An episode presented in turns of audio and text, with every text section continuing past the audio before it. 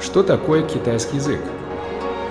Это пекинский говор из самого сердца столицы. 吃了吗您那？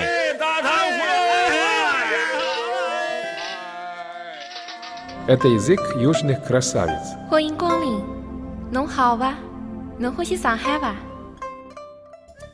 Китайский – это шутки из скороговорки. 扁担长，板凳宽，扁担没有板凳宽，板凳没有扁担长。 а также древняя поэзия. 让我让我们一们一起起走进走进汉汉语世语世界界， давайте давайте вместе вместе войдем в мир китайского китайского языка. Здравствуйте, уважаемые слушатели! В эфире передача «Мы все говорим по-китайски». И у микрофона ваши старые друзья – это Семен и Анна. Здравствуйте, дорогие друзья! Мы очень рады встретиться с вами в нашей программе. Семен, и вот вопрос. Какие горы самые известные в Китае?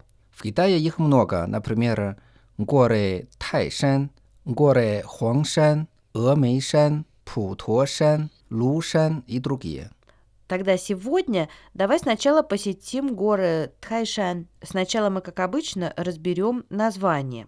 Тхай в названии Тхайшан происходит от названия города Тхайан, произносится в четвертом тоне, а Шан – это горы-гора, произносится в первом тоне.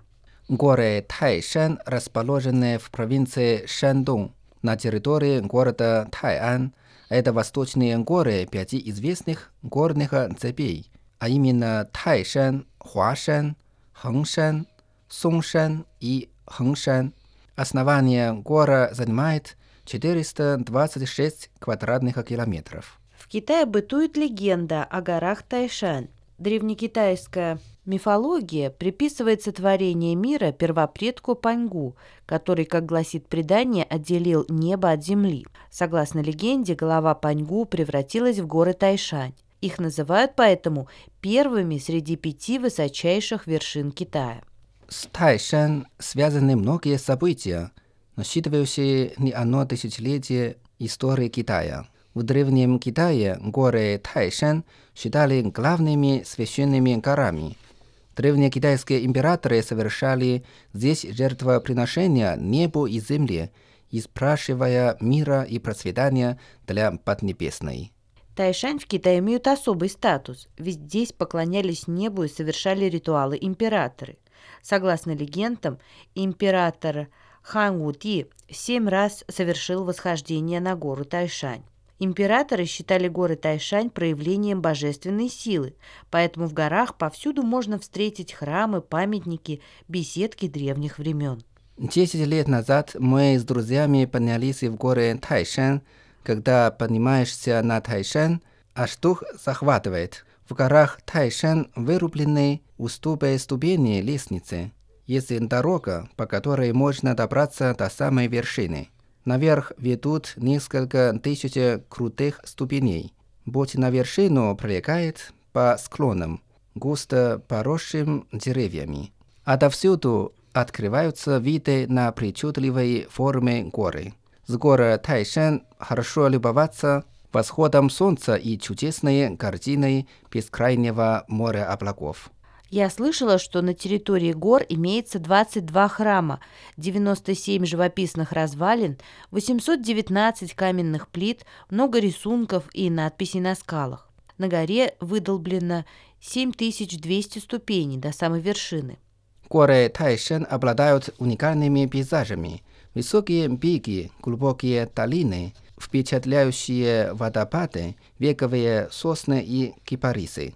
Несомненно, производят неизгладимое впечатление. Возвышаясь над землей, можно насладиться четырьмя удивительными по красоте панорамами горы, рассветом, заревом заката, морем облаков и золотым поясом вдоль реки Хуанхэ.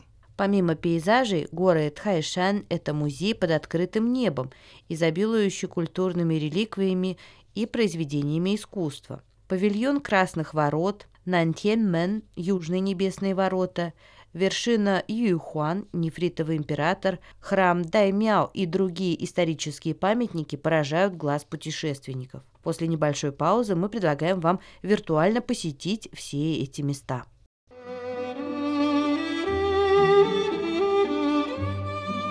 Тайны китайской культуры.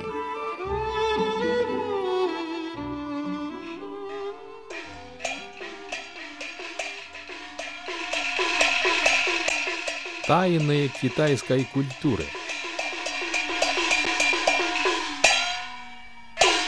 Анна, ты знаешь высоту гор Тайшан? Высочайший пик гор Тхайшань 1524 метра. Главный пик называется Юйхуан, нефритовый император, где издавна поклонялись небу императоры. С вершины открывается очень красивый вид, особенно красивый восход солнца и море облаков.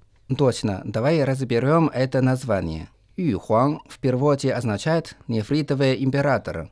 Ю означает «нефрит», «нефритовый», произносится в четвертом тоне, а Хуан в переводе означает «император», произносится во втором тоне. Кроме пика Юйхуан, храм Даймяо тоже стал излюбленным местом для туристов.